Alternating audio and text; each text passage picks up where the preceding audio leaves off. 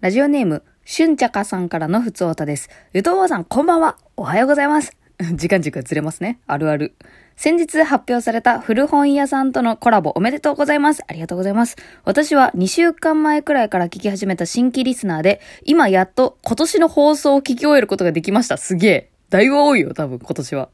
一日中ぶっ通して聞いて感じたのですが、ものづくりをする者としてのゆとぼうさんの哲学が徐々に強化されていく成長過程がえげつくて、えげつくて感動してしまいました。かっこ成長とか上から目線になってしまってすみません。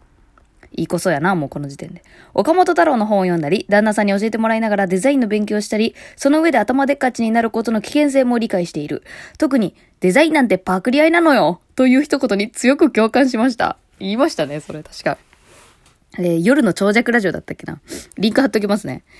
あの、トーク詳細に。自分は大学で映画を学んでいました。映画は歴史が100年余りしかないのにもかかわらず、映画デザインのネタはもう60年代で尽きていると言われています。が、その中でどう表現していくか、パクリをも表現方法にしてしまおう、など進化は続いています。ゲームデザイナーの小島秀夫さんは有名な、あの有名な、全然詳しくないけど、名前知ってる。小島秀夫さんは、パクリをミーム、かっこ遺伝子のい。遺伝子を、ミームって言うんだね。英語だから、なんとか語で。ミーム、英語やろな。ミームという単語で表現します。岡本太郎だって誰かの影響は受けたと思います。けどそれはパクリではなく、ミームという形で作品に昇華され、次の、また次の世代に受け継がれているように思います。たまに気に入ったアニメや本を紹介されていますが、ゆとぼうさんを構成するミームが何なのか気になりますあと、夏頃にやっていたゲストコーナーはもうやらないんでしょうか？私は VTuber の卵ではないですが、もしご興味、機会があれば今度お話ししてみたいです。死ぬほど長文になってしまいましたし、思ったことをお伝えしたかっただけなので、ただ読んでいただけたら幸いです。といただきましたが、ラジオで読み上げてしまいました。ありがとうございます。しゅんちゃかさんね。ありがとうございます。いや、とってもいい質問やなと思って。ゆとぼうさんを構成するミームが何なのか気になります。あ、で、先にちょっとこっちお答えしていくと、ゲストコーナーに関しては、まあ、まあ来年、春か夏ぐらいにやれたらいいね。ちょっとあの何も考えてなかったです。そう。やってくれやってくれっていう声がでかかったら確実にやると思いますが、ぜひその時にあの、ご応募していただけたら嬉しいなと思ってます。よろしくお願いします。はい。ほんで、えー、私を構成するミームね、遺伝子は何なのかっていうのをちょっとまあ紹介していきたいなと思ったんですけど、まあ多分このしゅんちゃかさん的には、そのアニメとか本とかそういうコンテンツ系は何を見てきたんですかっていうことの質問なのかなと、うん、趣旨はね。と思ったんで、ちょっと今回のこの回では、私が、えー、今25歳ですけど、25年の間にいろいろ見てきた、人格形成に影響を受けてるなって思った、えー、ものをいくつか紹介していきたいなと思っています。まあでもね、なんかね、こう人格形成に影響を与えたっていう観点で考えていくと、私はね、正直、その、映画とかゲームとか本とか、漫画音楽とかよりも、なんか人に言われた言葉とか、自分の人生経験でだいぶ人格形成されてるなって思うことの方が多かったんで、まあ、今回話すのはそういうコンテンツ系だけど、まあ、実際には人の言葉とかだなと思っているところがありますんで、これちょっとまた別で続きでね、うん、撮ろうと思ってます。うん。よかったらそっちも含めて聞いていただけたら、あの一人の人間のね、あの、構成がわかると思います。だいぶ。あ、こういうやつなのねみたいな予測できるかなと思います。はい、じゃあ今日は、えー、コンテンツ系ということで、えー、まず私はね、あのー、小さい頃からね、ものづくりが好きだったんですよ。で、まあ、ものづくり好きだなって、まあ、自覚し始めたのはね、あの、作ってワクワク。ワクワクさんみんな知ってるでしょ？作ってワクワクっていうあの、テレビですか？N ?NHK だっけあれ？忘れちゃったけど、チャンネルとか。あの、作ってワクワクですね。もうワクワクさん見るの大好きでしたし、見てなんか作るっていうのもしょっちゅうやってたしね。っていうのが普通に幼少期に過ごしてて、で、まあ、小学校高学年くらいになったら、任天堂 DS を手に入れてね、この間伝説のスタッフィーの話とかしたけど、私ね、一番ハマったゲームはね、ピクトチャットなの。DS の中にある。ピクトチャットっていうもともと内蔵されてるチャット機能があって、あの近くに友達がいれば通信しながらチャットできるみたいなね。うん。近くにいるのにチャットするっていう謎のことができるんだけど、あれをね、一人でやって、あのー、R ボタンを押しながら L とか、L を押しながら R ボタンどっちか忘れたけど、それをやるとね、あの、それまで投稿されたやつがささささささささって移動していくのよ。過去の履歴のチャットが。で、それを使ってパラパラ漫画をやってた。これ誰から得た知識なのかわかんないけど、ピクトチャットでパラパラ漫画が作れるっていうのを知って、あの、永遠にやってましたね。あの、右から左へ棒人間が走っていき、走っていく最中に正面からボールが飛んできてとか、人とぶつかって喧嘩になってとか、永遠にやってた。パラパラ漫画。絵は下手でしたけどね、パラパラ漫画作るのが大好きでめちゃくちゃ没頭したりとかしてましたね。で、あと、何よりも一番ね、衝撃的だったのが、任天堂 DS のソフトのメイドインオレっていうのがあって、メイドインワリオだったらみんな知ってんじゃない？あの5秒のミニゲームがたくさん入れるパーティーゲームみたいなやつなんだけど、あのメイドインオレっていうのがあって、作れるのよ、その5秒のゲームを。自分で。あれめっちゃ画期的じゃない？任天堂 DS にして。あれとかめっちゃ興奮してましたね。あとメイドインワリオのあの世界観、あのキャラクターの色合いとか、あのなんかギャグっぽい感じが多分基本的に好きなので、昔から。メイドインオレとかもうドストライクでしたね。うん。まあ、そんな感じで多分ものづくりは昔から好きで、あとはあれだな、個人的にあのなんかね、ファッション雑誌の切り抜きとかしてましたよ。小学校高学年の時に。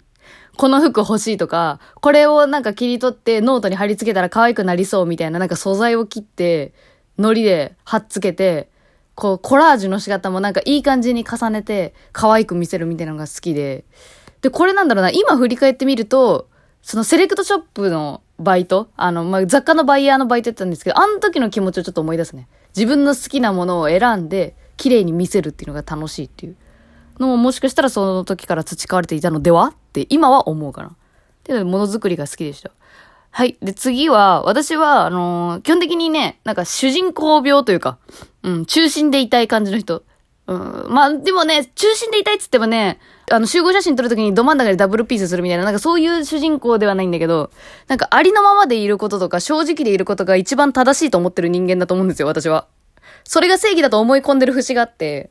あのー、一番わかりやすいのはね、まあ、ちょっとこれ言うと今後のラジオに支障をきたすんですけど、私、正直ってめちゃくちゃ言わないですか？正直ぶっちゃけって。多分それは心のどこかで正直であることが一番正しいと思ってるからだと思うんだけど、正直ってすごい言っちゃうのよ。うん。で、それが、なんか、あのー、それはなんでそういう風になったかっていうと、あのもうね、安倍真央ですね。安倍真央さんです。安倍真がもう、安倍真。安倍真。あもういいんでしょどっちもいいけど、安倍真央さんの、え、モットーっていう曲をもうずっと聴いてる。多分人生で一番再生してる曲何ですかってなったら、モットーですね。安倍真の。モットーっていう曲があって、まあもうこの曲も最初から最後まで全部いい曲なんですけど、なんかね、年を重ねるごとによって響く箇所が変わってくるというか、一番最初初めて聞いた時は、私が一番好きだった歌詞は、あのね、比べたガリアの世間に流され疲れたらまたおいで。君が本当になりたいのは君以外の誰だっていうのっていうところが最初好きだったの、すごい。君がなりたいのは君以外の誰だっていうのっていうところが私は一番刺さったの。なんか自分が自分であることということもストレートにぶつけられるというか、自分大好きなんだろうね、多分本当に。その時から。あとは、あの、ちょっと話長くなっちゃうんだけど、その、学生時代ね、もっと聞き始めたのは、中学生の頃かな。で、まあ、その時にすごい一番疑問に思ってたことは、あの、学校に行くと、道徳の授業とかで、個性が大事、個性が大事ってすごく言われるじゃないですか。自分のいいところって何だと思いますか？とか、相手のいいところ何だと思いますか？個性が大事ってすごく言うくせに、なんでテストで順位をつけるの？ってずっと思ったのよ。どういうことっていう。テストの順位をつけるっていう行為が私はすごくなんか許せなかったというか気持ち悪い意味がわからんってずっと思ってて。で、まあその気持ちをなんかね、代わりに言ってくれるかのようなアベマの曲ですよ。比べたガリアの世間に流され疲れたらまたおいで。みたいな感じに思ってたのね。まあでもここちょっと矛盾してるんだけど、私その順位をつけるっていう、その社会システムに不満を持ちながらも、競争するっていうこと自体は燃えるタイプなのよ。これも大人になってから自覚したけど、なんだかんだ競争好きなのよ。それはどういうところから来たかっていうと、木村カエラね。木村カエラさんの、あの、スターズっていう曲が好きだったんですよ。これ、キレートレモンのね、曲だったんだけどね、あんまりね、こう、この曲聴いて、ああ、あの曲ねって言ってくれる人いないから、本当にマジで聴いてほしいんだけど、スターズっていう曲があって、スターですよ、スター。スターズっていう曲があって、あの曲は、あの、ま曲の後半の方で、I can be number one ってめっちゃ言うのね。私はナンバーワンになれる、ナンバーワンになれる。まあ本当の一番最後はオンリーワンって言うんやけど、多分それがあと私の根本にあるのかもしれない。ナンバーワンになりたいみたいな。うん、っていう意味で結構競争性は高いんですよね。ストレングスファインダーっていう自己診断みたいなやつあるんですけど、あれでも競争性がランクインしてました。自分の要素の中の5つのね、上位にランクインするくらい競争性は高いんですよ。だからここ自分すごい矛盾してるなと思って。順位をつけることに不満を持ってるけど、実際にやってみるとなんかゲーム感覚で燃えてしまうというか、みたいな部分ありますね。はい、ちょっと話長いです。本当はまだあともう3つくらいあるんですけど、えー、あと、ものづくりのスタンスで、あのー、培、影響を受けたなっていうのが、あの、ウェブのクソ野郎さんっていう、あの、ラッパーの方です。で、まあ、主にインターネット上で音源をアップロードされる活動が主なんですけど、あの、活動を通していくうちに、この実際に、あの、東京でライライブやったりとか、あの、どんどん大きくなって J-Wave で流されたりとか、もう本当にすごいんですよ。もう彼は、その、活動を通して、あの、夢を見させてくれるというか、で、そのウェブのクソ野郎さんの初投稿が、俺はハリーポッターだ殺すぞっていうね、あの、すごいやつなんですけど、私もそれを一番最初に再生したの、ニコニコ動画で。で、それを再生して、なんだこの人って思っていろいろ聞いてたの。で、その次に聞いた曲が、あの持ちづらそうなカバンっていうタイトルの曲で、その当時ね、4年前ですけど、当時、あの男性がね、クラッチバッグをすごい持ち始めたのよ。短パンの男が大体クラッチバッグを持ってるっていう。で、そのクラッチバッグについて、やいのやいの言う曲なんですけど、あれがめっちゃ面白くて。で、どんどんハマっていくうちに、次に出会った曲が、それっぽいだけっていうタイトルの曲。で、これが、まあめちゃくちゃ尖ってた曲で、その、なんていうのかな、お前は偽物それっぽいだけ、それっぽいもん作ってるだけはお前なんて、みたいな、結構ディスりの曲なんだけど、私はそれがすごいかっこよくて、めっちゃわかると思って、なんであんなやつが評価されてんのかわからんみたいな風に思ったりとかするとき